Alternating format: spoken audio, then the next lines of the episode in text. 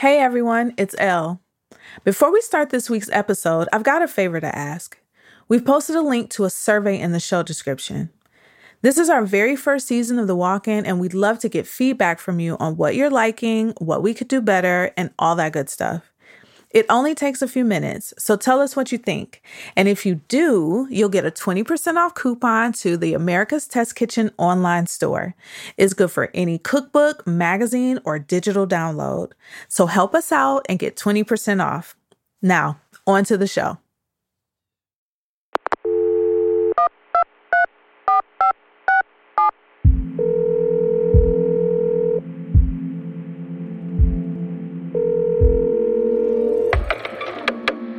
Every restaurant cook knows that the walk-in refrigerator is where you go when you need a moment to cry, to confide in a friend, or to collect your composure. It's the place where the pressure to appear in control falls away, where you're allowed to feel your feelings and get real about the hard stuff.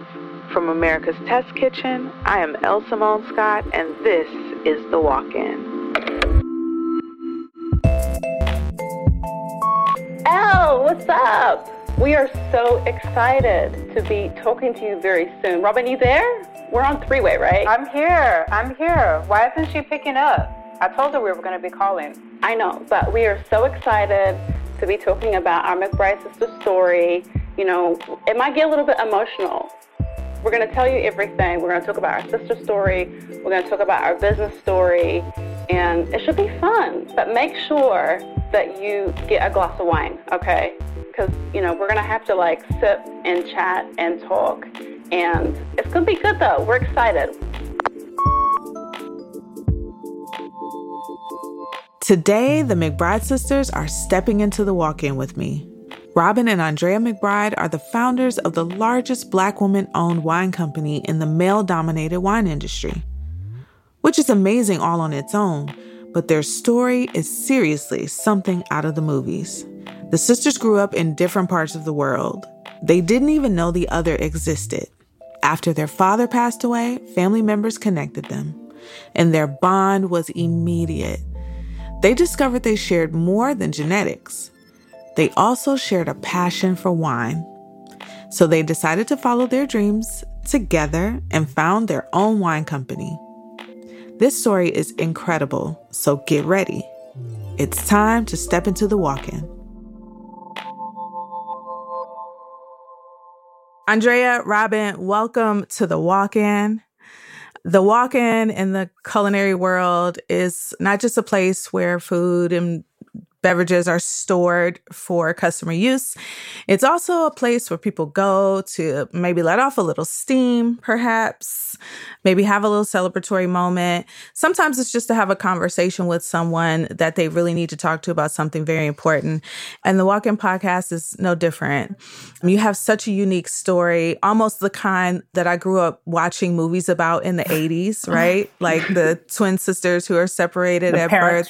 Parent Trap. Yeah, right? And all the Parent Trap derivatives, right? Mm-hmm. It's a very cool story because it also speaks about genetic connectedness, right? Like no matter how far you are from your people, your person, you can always find each other. I think about that as a African-American person, you know, or a Black American person.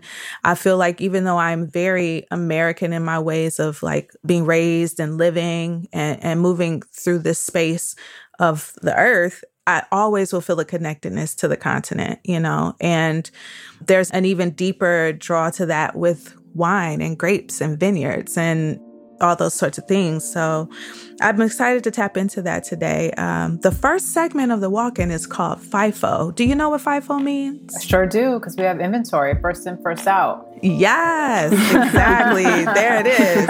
Yes. FIFO, first in, first out.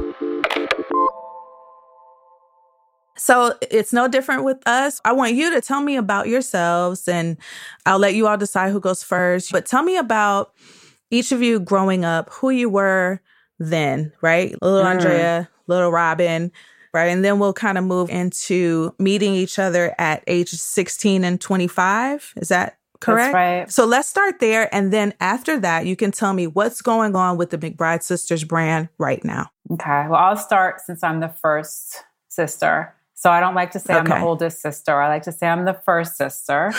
So little Robin grew up, born in Los Angeles, grew up in Monterey in California, which is a super small little coastal area somewhere between LA and San Francisco Bay Area, heavy in agriculture. Grew up as an only child with a single mother, no relationship with my father, and, you know, did the kind of kid things you do when you grow up in a small place and one that has a ton of agriculture. I spent time on the coast. I spent time wishing I had a sibling.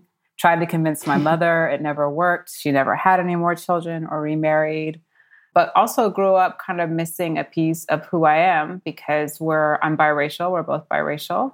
But my mother, who's Caucasian, but having a disconnect from not having my father in our lives and, you know, kind of feeling one, isolated, but a little bit disconnected from who I knew that I was, and being in an environment that was also supportive of that. That wasn't the environment that I grew up in.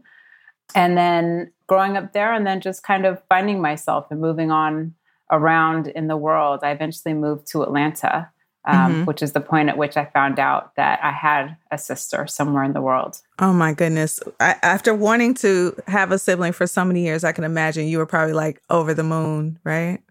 Oh, absolutely. Definitely life-changing. Yeah. You know, always wanting to not feel that I was alone in this and in this world and in who I am, and a child of my father who I didn't know, finding out that there was another person that shared that space in a sense with me out there somewhere in the world was definitely life-changing. Knowing that you're not alone changes your outlook on everything. I can imagine. I'm an only child of a single mom also, and I begged for siblings. I also did not have my request granted. However, at some point I was just like, well, it's just me. I'll figure it out. Yeah. That's right. So little Andrea, also born in Los Angeles, moved to New Zealand to a town at the top of the South Island of New Zealand called Blenheim, where my mother and my mother's family is from, is within the region called Marlborough, which is the largest grape growing region now in New Zealand. And when I got to New Zealand, shortly thereafter, my mother passed away from breast cancer and lost contact with our father. And so little Andrea was growing up in a tiny little town where at the time I went from metropolitan LA to a little country town where there were like 2 television stations that, you know, turned off at like 10 o'clock at night. There was like a butcher and a main kind of supermarket and one place where you kind of bought everything for your home, including your clothes and your couch, and, you know, really, really like small town. And like Monterey, maritime influence, we're on an island, a lot of agriculture, and definitely not a diverse place. You know, there are not people of African descent in New Zealand. We have the indigenous people to New Zealand that are called the Māori people. We also have people from the Pacifica, Samoa, Tonga, Niue, Cook Islands. But at that time in New Zealand, especially in the South Island, there was not a lot of that diversity either. So little Andrea was angry with the world, you know, a little bit mad, trying to kind of figure out my identity, dealing with mother passing away and being disconnected from our father. And then shortly after my mother passed away, splitting time between my mother's brother and a foster family. So, yeah, if I'm being real, if I'm keeping it 100. Oh, we're being real today. Absolutely. Yeah. We were 2 mad little girls in beautiful places. I know. Yeah. I know. Even in that pain, it's serendipitous because your coming together would probably, there would be some influence, you know, on how you all would come together in the future, you know, healing in those respective ways, at different ages, obviously, but I'm sure that it would be impactful. in the future. But all the beautiful things I've seen and heard about New Zealand, I can't imagine being a child and being, you know, in such an emotional place that you actually can't even really deeply enjoy your surroundings. You're being so internal at that time and being young and alone. How did you navigate that? I think, like, you know, most textbooks would describe, you know, you're mad and you're angry and getting in all types of acting out trouble. Mm-hmm. Yeah. Mm-hmm. You know, and then I think too, at a young age, regardless of if it's, like, you know, air quotations, an ideal childhood or not, when you grow up in these beautiful locations like Monterey, New Zealand, that's all you know. Yeah. So you really take it for granted. Mm. And so even though I think we were kind of both dealing with our own things, subconsciously, it was really, it really is a large part of who we are. Yeah. You know? Yeah. And when we got older, being able to kind of reflect on that and really appreciate that is something that we both have. For me, like, I couldn't wait to leave the place that I grew up. I think that's everybody, right? At some point, you're like... A lot of people have that, but it was like, that was my, you know, mission number one. My goal number one was to get the hell out of this place at any cost. And I didn't care all that much about where it was, except that I had a fateful trip to Atlanta early on. And I think within the first time of visiting Atlanta, within 2 months, I had moved there and I made it home. Oh, wow. Yeah. I was like, this is it. This is the spot for me. Tell me about at the age at which you all started getting into the agricultural part of vineyards. And Andre, I know you did work on vineyards when you were younger. Like, where did that kind of fit into who you were becoming as a result of, like, pain or grief? You know, was that a part of that, or was that just, like, expected? Yeah, well, I think, like, you know, kids in any agriculture family, you know, community is kind of just a part of your life. And so, you know, you do it begrudgingly, but definitely, you know, grew up in this period of time in New Zealand when that part of New Zealand wasn't yet really known like it is today in the world for making wine. And so it was going through this interesting shift of where Marlborough and Blenheim were, you know, predominantly orchards and a whole bunch of different, like, agriculture to where then you start to have different families, you know, who are humble farmers planting the Sauvignon Blanc grape from scratch, basically, you know, transitioning their paddocks or their fields from peas and potatoes to running wires, putting in posts, you know, bench grafting plants, putting them in the ground, and really starting vineyards from scratch. And so being a part of that process, you know, like, when I think about it back then, like, I can't give you an honest sort of answer if it was specific to healing necessarily for me at that age. To me, it was just kind of like, that was life and it was work, and, you know, but I think for me as a kid, what was really my avenue for kind of dealing with a lot of that was sport. And I just happened to be, you know, good at athletics. And that was kind of my way of kind of, like, venting a lot of anger and feeling good about myself and, you know, achieving the way that when Robin and I first met, it was such a big, like, emotional, so momentous moment that, like, I knew that I wanted to be back and close to her. And for me, in order to make that happen, for me to get back to the United States, my vehicle was, you know, through athletic scholarship. And so, like, right after we met, you know, like, I made the decision, like, I was already on a track of representing New Zealand at a really young age for athletics and doing really well. But that moment of us meeting, like, solidified for me, like, I'm coming back to the United States so I can be close to her. And the way for me to be able to do that financially and just in general is by getting a scholarship. Okay, this is where the story, in my imagination, gets really, really good. So how did the connection happen? Who sent the letter? Who reached out to whom? What propelled that? I know your dad passing away and his desire was for you to connect. How did that initiation, that conversation happen?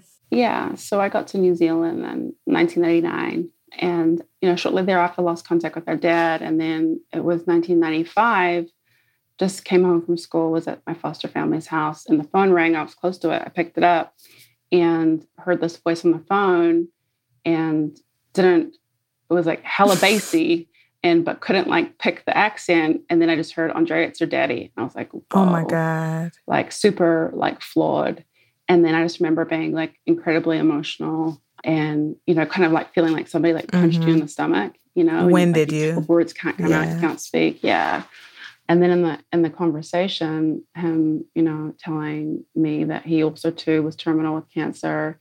But the silver lining in this conversation was that I had an older sister and her name was Robin McBride, and that his family, my family, was trying to find her. And our dad is the youngest of 12. And so they really took it upon themselves, his older siblings, to really try and help kind of figure it out. And it started with watching an Oprah episode randomly. She featured private detectives on how you find people that owe you money. Yeah, I remember that. And they just thought these little tips and tricks that these private investigators had could be used to find anybody. That was like the starting place. And then from there, they bought books, and anywhere they could get a match to Robin's name and an address, they would handwrite letters out. And that started in 95. And then in 99, just as Robin moved to Atlanta, she got this letter in the mail from her aunt. Robin, you were hard to track down. I guess I was. I didn't know. I had just moved to Atlanta, but the letter actually came to my mom's in Monterey.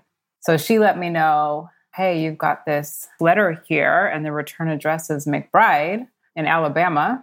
Do you want me to open that? And I was like, yeah, please do, because...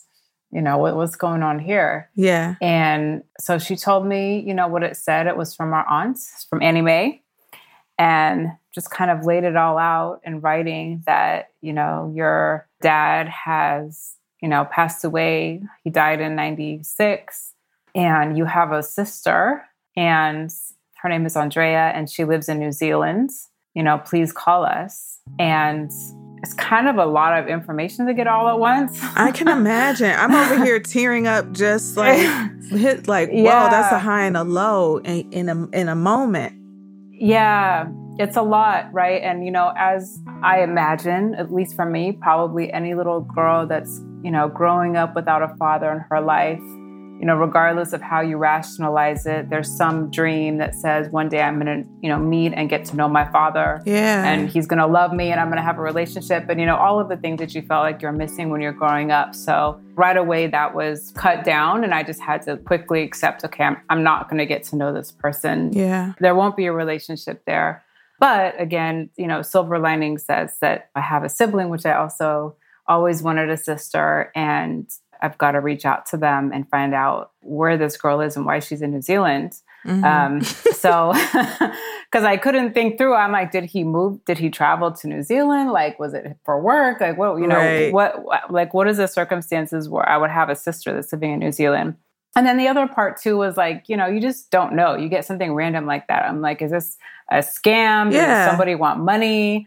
Is it actually his family? Is he even deceased? Like, you know, what is going on here? So I kind of had to just take the risk and say, well, you know, if there's a chance that I have a little sister, which like we said, is just something that I wanted more than anything, then I need to contact these folks and find out what's going on here. Right. So I did. I called the number that was called Annie Mae. I called Annie Mae in Alabama. To say that she was excited would be an understatement. She just immediately went full, like, church, Holy Ghost, you know, all of it all at once. She was very excited. And she said, here, talk to your sister. And I was fairly confused because, according to the letter, my sister lived in New Zealand. Right. Yeah. And I was in Atlanta, and I was calling Alabama, which is right next door. And she's talking about talk to your sister. So I was like, okay, these people have, you know, they have games. They've got some shenanigans going on. You know, as it turns out, as God would have it, Andrea was visiting our dad's family in Alabama at the time that I was notified that I even had a sister. Andrea, what were you doing in Alabama? What are the odds of this timing? Good grief, it's giving me chills. Yeah.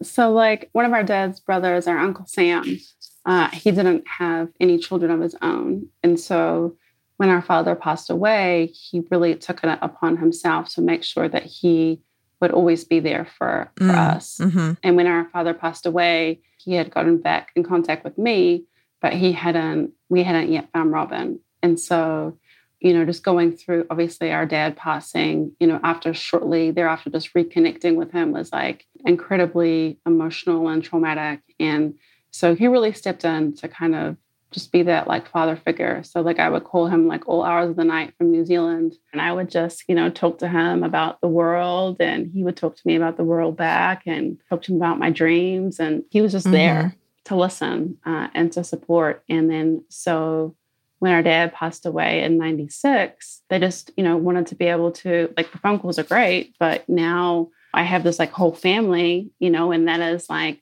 a big one.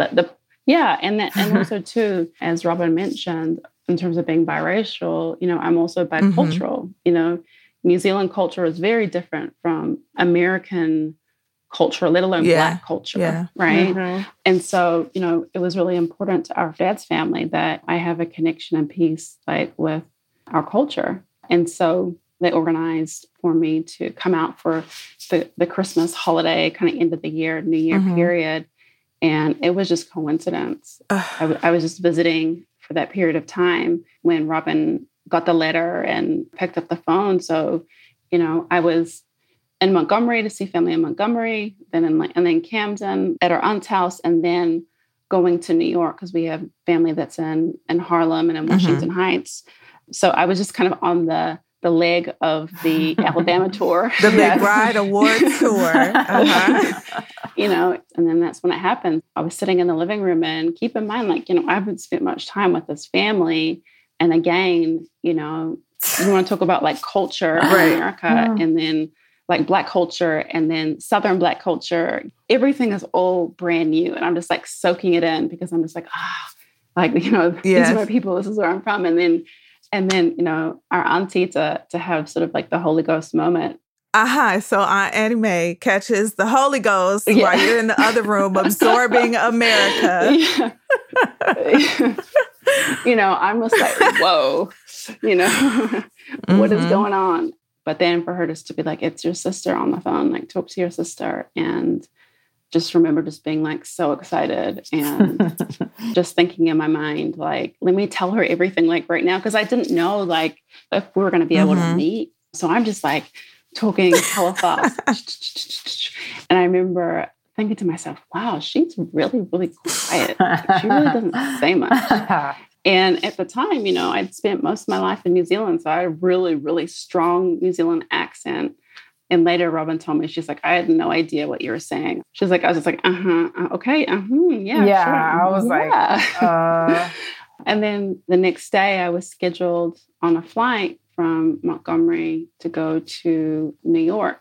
And then, so thank God, you know, Robin was like, okay, cool.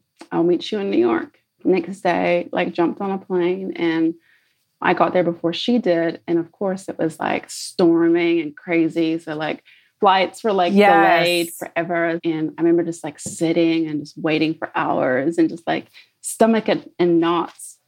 Yeah. And no cell phone for texting. Like, are you okay? You just had to wait it out. No. Yeah. Oh my goodness. You just had to stand there and wait to see what happens. And I'm circling in the air. We couldn't land. I was like, this is the longest day of my entire life. Okay. All right. So Robin, you're in the airplane. This storm is happening. You know that you're going to meet your 16-year-old sister in an airport. What are you thinking at this moment? What is going through your head? Well, quite honestly, part of me is still scared because, like, I still am not 1,000% sure that there's not like a team of scammers waiting for me at the airport. Because it's just such a weird scenario, right? But I'm like, I have to take the chance that this is what's laid out for me. This is me connecting with my family and that piece that I just know has been missing my whole life. So I'm up there, and then we have all these winter storms, which is like ice storms and stuff. They kept closing their runways and all this kind of nonsense. So it was just taking forever. We're like flying over New York for like 4 hours. And like the longer it's taking, the more I'm starting to think this is a bad idea. I don't even know what I'm like flying into right now. And at this point, I'm fully terrified, but I don't know what type of people they are. I have no idea what I'm walking into. I don't know if it's going to be a good outcome or a bad outcome. So by the time that we land and I'm walking off of the airplane, my soul knows that this is a life-changing moment. So it's like, am I going to meet this moment and be open and ready for the possibilities of what's about to happen, you know, right, or not? Right. So I'm having this conversation with myself. I'm walking off of the plane. I'm walking off of the jetway, and I'm really just kind of doing all these different self-affirmations to ready myself and to be open to whatever is about to happen. And I'm looking down the jetway thinking I'm seeing my reflection down at the end of the jetway in a mirror, because I don't even know who I'm looking for. But I think that I'm seeing myself walking and realizing that what I think is a reflection isn't moving at all as I'm walking, and that it's my sister waiting for me at the end of the jetway. And, you know, not knowing even who to look for, what to expect, if we look like sisters, if we resemble each other, you know, all at one moment. It's like in less than a split second, I feel like my identity, my everything changed when I laid eyes on my sister. And, you know, I'm no longer sort of alone in this detached reality that I'd been living in my whole life. And that I have this partner who I have a bond with on site. You know, people always ask us, what was it like? What did you guys say to each other? And it's like, we didn't say anything, right? Because like, what words are there for that kind of moment? Like, what words do you have for that moment that like suddenly like makes you whole and completes you and answers all of those questions that you've always had? Like that's not a moment that has any words.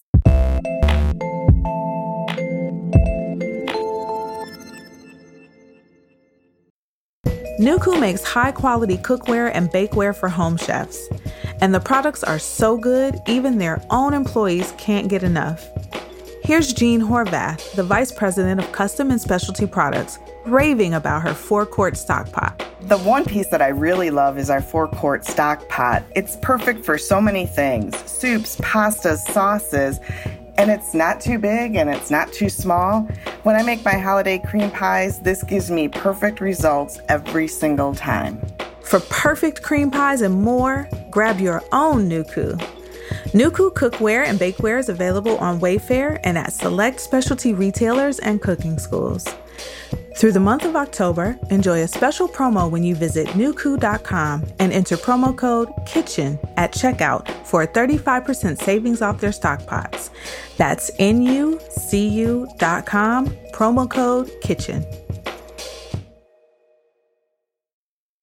Henry David Thoreau once said, "What is the use of a house if you haven't got a tolerable planet to put it on?" And that's the kind of social character that Room and Board brings to every product they offer. Natural materials are an important part of their furniture design, so they respect the materials and always source them responsibly. It's nice to have a beautiful dining room table, right? But a dining room table that is beautiful and sustainably sourced? That's great. For more info, design inspiration, and helpful advice, go to roomandboard.com.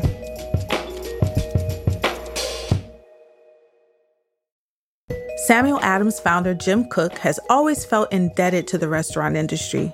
They gave him a shot way before Samuel Adams' Boston Lager became a household name. Restaurants have been my customers since I first started, and I never forgot all of the people who kind of adopted me back when we were nothing. They put in our beer when they didn't need to. And I always promised myself that someday I was gonna find an opportunity to pay that back. When the COVID-19 pandemic hit, Jim got his chance to pay them back. Together with the Greg Hill Foundation, Samuel Adams quickly created the Restaurant Strong Fund and raised millions of dollars for the workers who needed it the most. For more information, visit restaurantstrong.org.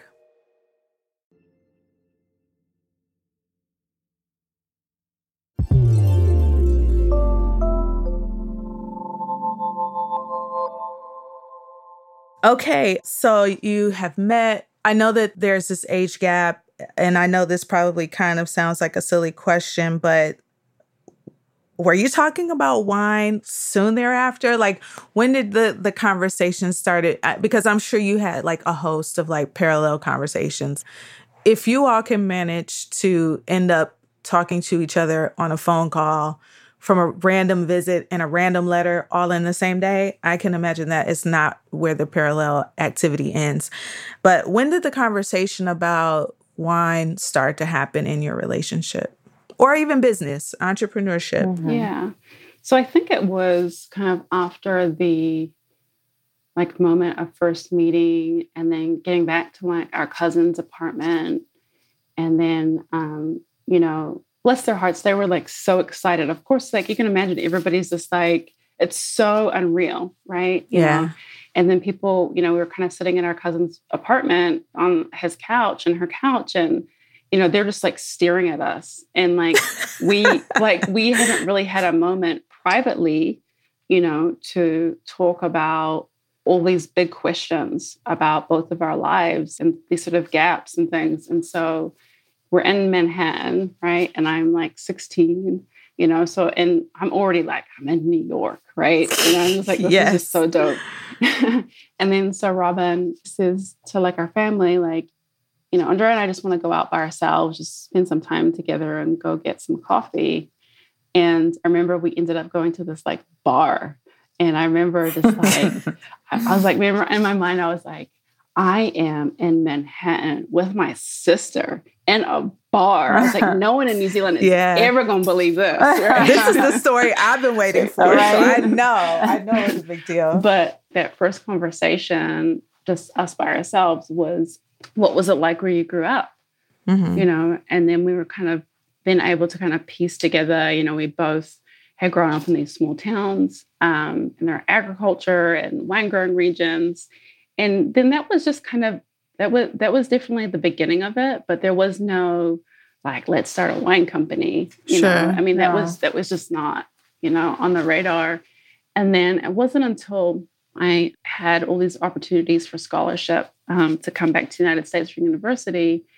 And basically, Robin had just moved back from Atlanta to California. And I was like, okay, so I guess I'm going to school in California, you know, because that was, you know, that was it. Like I wanted to be like close to her. And I ended up going to the University of Southern California, mm-hmm. USC in Los Angeles. And then so I was back in LA. And then basically it was like, that's really where, as women, we got to know each other, you know, and build our sisterhood. And it was Robin coming down to LA, me driving up to Monterey, or us meeting in between, which is Central Coast, California, wine growing country. And, you know, a lot of the times, you know, we would just be driving and talking, and kind of like what we joke around about is like driving and dreaming, you know, because we'd just be like talking about, you know, what we want to do, like, what if we did this? What if we did that? You know, and just really getting to know each other as like young women, and like kind of naturally and organically just filling in these gaps and learning about each other, you know, just through small things. Like, you know, you're driving and you see something that kicks you a memory from when you're like, you know, younger, and then like sharing that with her because she wasn't there, you know? And so it's like, you know, we're just getting to know each other, you know, in real time, but also like through our memories, just by spending time with each other with kind of like the day-to-day things that were going on. And that time of spending time with each other, as we began to build trust, then shared with each other that we had dreams that we didn't know how we were going to do it, but like we wanted to be winemakers and own a winery. And I think at that time, the advantage that we had, you know, versus had we been born a couple generations earlier, is that the internet really democratized information in a lot of industries where before it would have been closed off. You wouldn't have been able to learn or get access because it's intergenerational knowledge that's kept in a, you know, a small industry or community. Now, you know, the internet changed a lot of that. So we were able to, you know, as fast as our Google fingers would type, you know, we were just trying to get as much information as we could on like the realities of it. So at any point in building this dream as an idea, like at any point did you ever think like, that's a good idea, but I don't think we could really do it. Like, do you think we could really do it? Like, never. We've never thought that in our lives. Not for 1 second. Yeah. It's just the way that we come. Yeah. So I guess we're going to credit that with Dear Old Dad, because that's, you know, the person that we have in common. Mm-hmm. But we are about as confident. And it's a combination of confidence, optimism, and naivete. Sometimes we don't even know what it is that we're getting ourselves into. But we know that there's a way to figure it out and to become successful. And so we both have that same gene. We both have that in our DNA. That's just, even if we wanted to, we could never break that out of like our structure. And so that's what we started with. We're like, sounds like a good idea to me. Sounds like a good idea to you. Let's figure it out and make it happen. And then, you know, our passion is wine. And so it's like our haunting passion. Mm-hmm. So it's like, you know, we love to study and learn. And a lot of times, you know, winemakers are super hyper-focused on, you know, their region where they are by necessity, you know, because that your skill requires you to have that hyper-focus. But again, like with the internet, we were just able to kind of just learn so much, you know, that when we kind of get into these business situations, you know, we're not going to apologize for it, but it's like, it's unapologetic tenacity that just comes from like this passion and this drive and are really in our purpose, you know, because, you know, when we started, it was very, very clear and evident, you know, after a short period of time that there weren't a lot of women, there weren't a lot of women of color. And we felt like that was like a really, really big group of people that want to enjoy wine and want to be on this wine journey, you know, and have all these amazing Epicurean experiences. And so for us, it was just this unapologetic tenacity. And, you know, we have this, our motto from McBride Sisters Collection is break the rules, drink the wine, you know, because we're a new world wine company. We don't have like the old world in France. We don't have this aristocracy. We don't have these traditions. We don't have these laws that we have to follow. Right. You know, and so we're going to cut our own path and do it, you know, the way that we see it. And how we see it is through, you know, our rosé-colored lenses, if you will, as women and Black women, women of color, you know? Absolutely. I mean, and it seems like that's just, you know, like you said, Robin, that's the cloth that you're cut from. Like, it takes that type of tenacity for a family to work collectively over an amount of time to connect to sisters on different sides of the globe to come together, like to believe in the purpose of that and to watch that purpose come to fruition in the embodiment of this empire that you all have built together. It's an amazing story. The wall slide. This is a part of the podcast that we call the wall slide. And the wall slide, in this case, may or may not have anything to do with building the brand. It might be another part in your life, but I'm curious about maybe a moment or an experience or a series of experiences while you were building the brand that maybe for one moment made you question if you should move forward. Like, obviously, you're women, you're Black, you're in a genre of work that is, you rarely ever see people who look like you in it. I'm sure you had some type of resistance put in, you know, somewhere in that journey. But did anything happen during the time of building up till today, maybe even that for one moment had you thinking, maybe we shouldn't do this, or maybe we need to figure out our own way of paving this path? I think, you know, and let me be clear by saying this, with all this unapologetic tenacity and like break the rules, drink the wine, every single step and day of our journey has been met with constant challenges, grinding and making tough decisions. I think that's just a part of being an entrepreneur is you figure out how to be a really good problem solver. And I think, you know, for a lot of people within the Black community, one of the things I think that holds true is because a lot of us are, you know, grow up in tough situations, innately, there's a lot of problem solving going on. So I feel like we are primed to be entrepreneurs just by training a lot of the time. Sure. And I think if I'm able to kind of encompass all of it, because there are so many to choose from. And up until pre-COVID, we would still deal with on a regular basis that is like crazy and will blow your mind. But I think it's, you absolutely are challenged because you're a woman, absolutely are challenged because you're a woman of color, and you're absolutely questioned as to how and why and where and how could you possibly do this? And all of these things that a lot of people maybe take for granted in a professional setting, because what they know is they just show up and they get to talk about their company, their brand, their product, what they do. They don't get questioned as to their relevance in the space and how they were able to put together what they're presenting. Yeah. And why they deserve to be there in the first place. And so a lot of the first part of our career, I would say, you know, we've been in the business now 15 years, at least 12, 13 years of that was spending a lot of time in our workday strategizing around all of this bias that was going to come towards us in these different meetings, whether it be with retailers or distributors or whoever, how we were going to navigate around these questions. Because thematically, it's always kind of the same thing that comes up.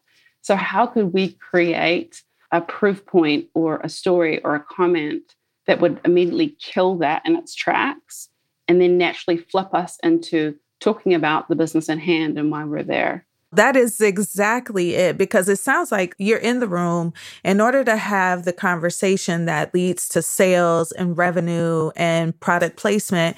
First, you have to create this whole intro spiel, which is like your Wonder Woman shield bracelets to like ping, ping, ping, ping, ping, all of that off. And do that before any questions can even I already know. I know what you're about to say. Let me just knock that out for you, and so we can get straight to the business. Yeah. So it was really interesting because when we started importing other people's wines from New Zealand and then selling them into restaurants and stores and stuff in California, self-distributing into California. So we had the benefit of understanding how it should happen to a sense, because we had winemakers from New Zealand that would come over. We had other salespeople that were involved where we would make the meetings, we would take the meetings with them. We would see how the interactions happened, right? And then flip it over to we're bottling our own. We own it. It's our label. We own the company. We own the wine. Now we're out selling it. Well, now all of a sudden those meetings and those conversations take a completely different tone. So Andrea and I were like, well, what's up with that? Like we know how it normally works. We spent 2 or 3 years in this space while we're assisting those winemakers and farmers and vineyard owners and all of this from New Zealand, like sell their wines in California. But when it's us, when it's our own, all of a sudden the conversations change and the questions change and the need to legitimize ourselves as the company owners and the brand's owners, it changed. And again, it comes back to sort of our optimism and how we're naive in a sense, because we think we know that the wines are amazing. You know, that's all that's needed, right? But so we weren't really ready for this other piece of it where we have to answer to who are you? Why do you get to be in this space? How do you own a wine company? Did you plant these vines yourself? Like all of these questions. Right. And we're just here to talk about the wine, just like every other person who we had been in this space with before. But we have this whole additional other line of questions. And it was like, well, did someone in the family like give it to you? Who's the real owner? You know, who financed this? Who is your business partner? Like just all of this. And so we're like, okay. So we took a step back. Like we don't have time for this. Like we're actually trying to sell some wine and we're actually trying to make some placement. So we sort of curated a short sort of answer to address all of these questions before they came, right? So it's like, we know every time we go in, we get barraged with these same questions. So we kind of crafted this condensed story to be able to answer those before they asked us so that then we could get to the normal business of selling wine. But interestingly, what happened from that was that it sort of started to evolve into Andrea and I's backstory and who we were kind of became almost, I don't want to say more interesting, but came at least as interesting as the wine itself. Right. So we never had any intention of Robin and Andrea being like a brand or being part of the story of the wines. Like that was never our intention, but people were so curious as to like, what in the hell were we doing in this space? How did we get here? What's going on?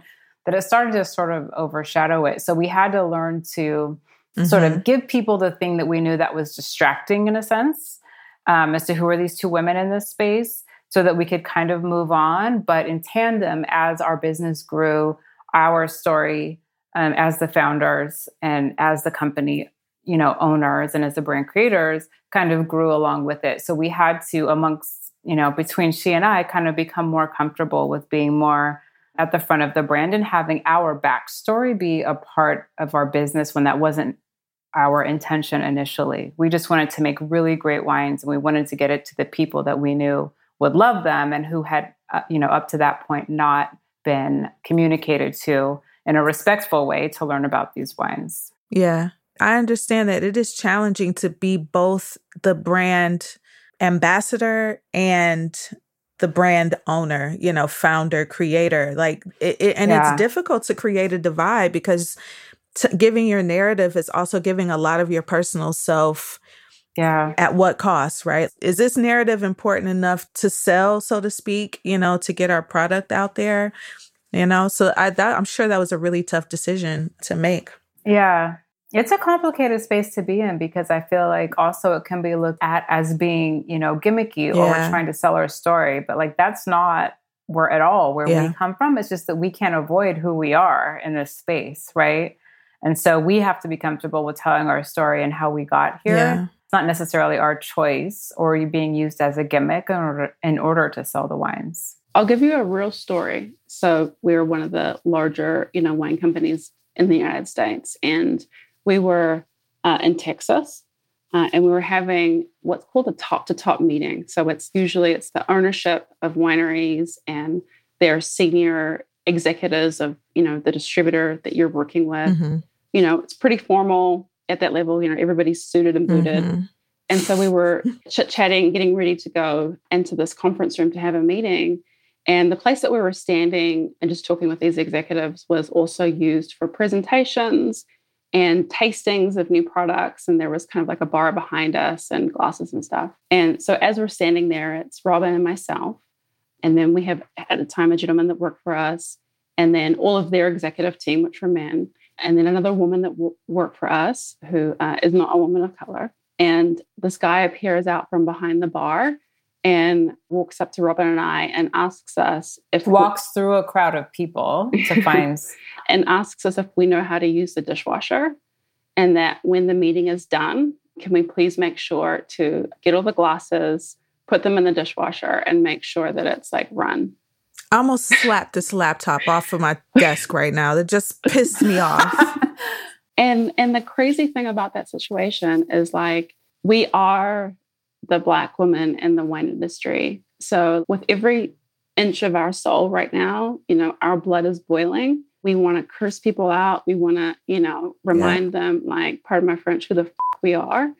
But in that moment, like, if we did that, then we're the angry Black woman. Yeah. You know, and meeting all that bias and that stereotypes that they already had about us, like when we walked into the building, would reaffirm for them that situation, and then just make it so much tougher for all of our sisters that are, you know, coming up in the business as well. Everybody else. But that's just the reality of the industry that we work in, because there's not a lot of people that look like us, and we need so many more. And not just because, it's because we're just the biggest believers that when it comes to innovation and making things better, you need diversity of thought. And you get diversity of thought from people that have different experiences, they have different cultures.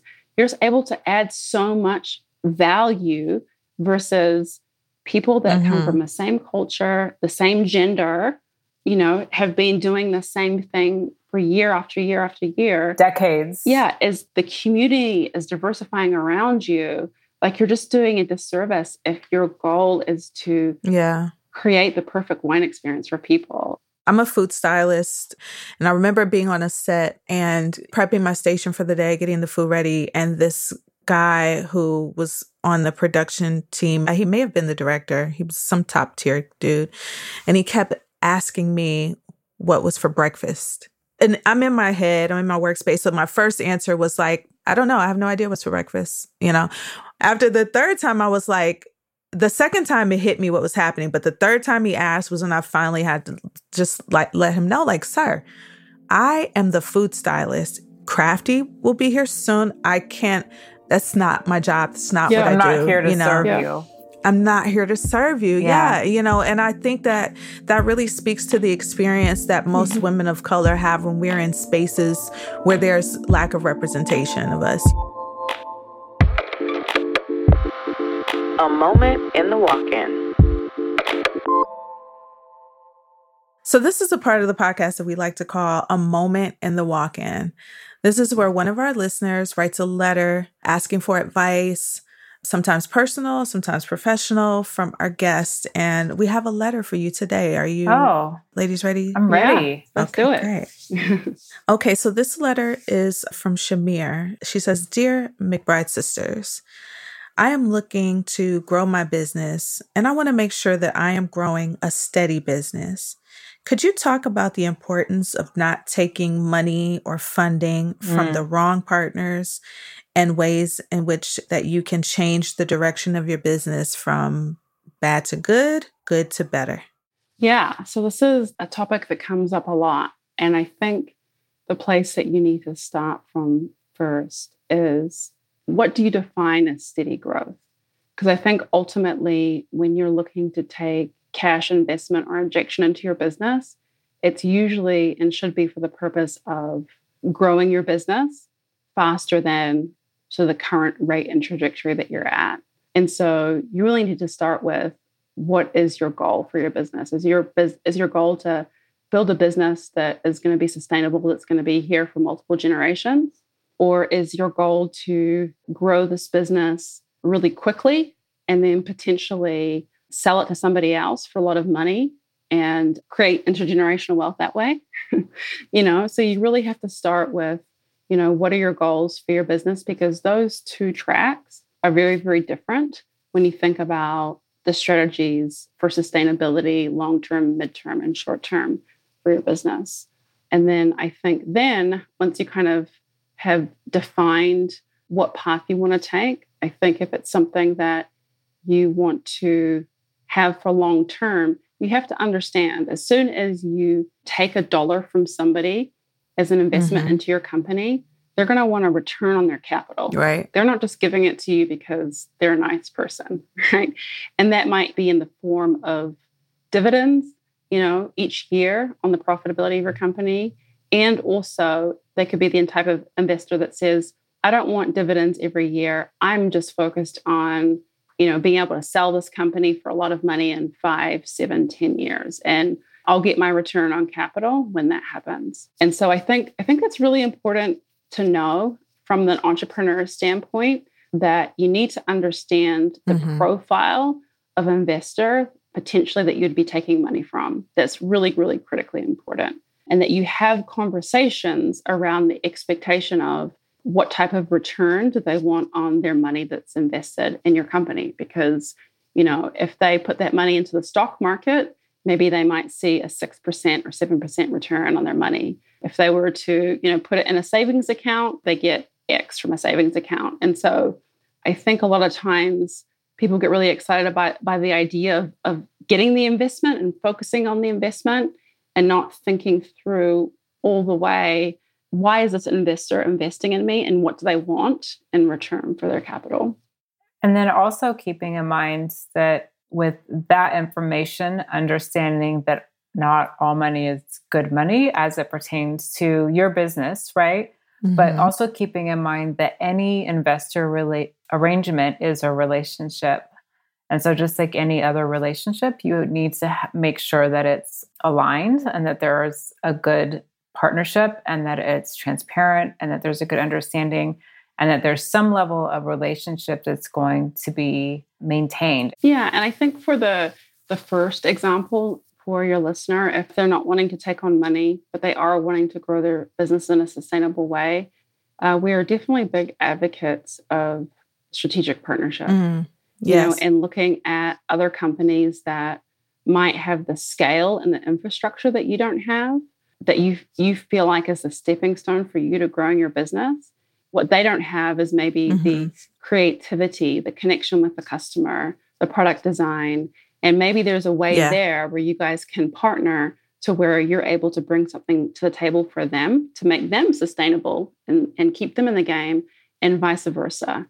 And that's a way where you can grow sustainably without having to give up equity for your company, because there is a balance there in terms of what you're both bringing to the table to grow together. All right, Shamir. So they covered a lot for you just now. They talked about knowing your why, what having a steady business actually means, knowing what investment actually means for your business, knowing what investors would expect from you within that relationship, and then also having a good relationship with your investor. And finally, but most importantly, being open-minded to exploring other ways to steady your business, such as strategic partnerships. Well, it's been really a pleasure talking to you both today. You have sent me through all the range of emotions that a person could possibly have. Well, Elle, thank you so much for having us. We're honored and humbled and really appreciate talking with you and telling our story. And I think if we could leave your community and your listeners with one thing, I think it would be in their own lives to carve out and take up space and break the rules. Drink the wine. And drink the wine. Cheers. Cheers. Cheers. Cheers. To learn more about the McBride collections, visit their website at McBrideSisters.com. Hope you get to try their delicious Black Girl Magic wine and check out their McBride Sisters Facebook group for free access to their online wine school. If you want a moment in the walk-in, send us your questions. You can email us at thewalkin@americastestkitchen.com. You can send anything you need advice on, from the personal to the professional and everything in between. I'll only use your first name on the show for privacy. That's thewalkin@americastestkitchen.com. One more quick thing. If you like The Walk-In and you want more of these real, raw, unfiltered stories and conversations about the food world, please be sure to subscribe wherever you get your podcast. And while you're there, why not tell us how you feel? Leave us a rating or write us a review. It really helps other people find the show. The Walk-In is created and hosted by my daughter, Elle Simone Scott. Today's show was produced by Han Margolis. Our producers include Caitlin Kelleher, Caroline Rickard, and Sarah Joyner. Scoring, sound design, and mixing by Matt Boynton of Ultraviolet Audio. Our theme music was composed by the mysterious Breakmaster Cylinder. Nina Gallant shot the cover art. Olivia Sheldon and Daniela Barrera brought the design. Our production manager is Diane Knox. Ivana Strahan is our intern. Jack Bishop is the Chief Creative Officer of America's Test Kitchen. David Nussbaum is our CEO. Thanks again to our sponsors, Blue Shield California, Nucu, Room and Board, Escoffier, Samuel Adams, Berkshire Bank, and Valley Fig Growers. The Walk-In is a production of America's Test Kitchen.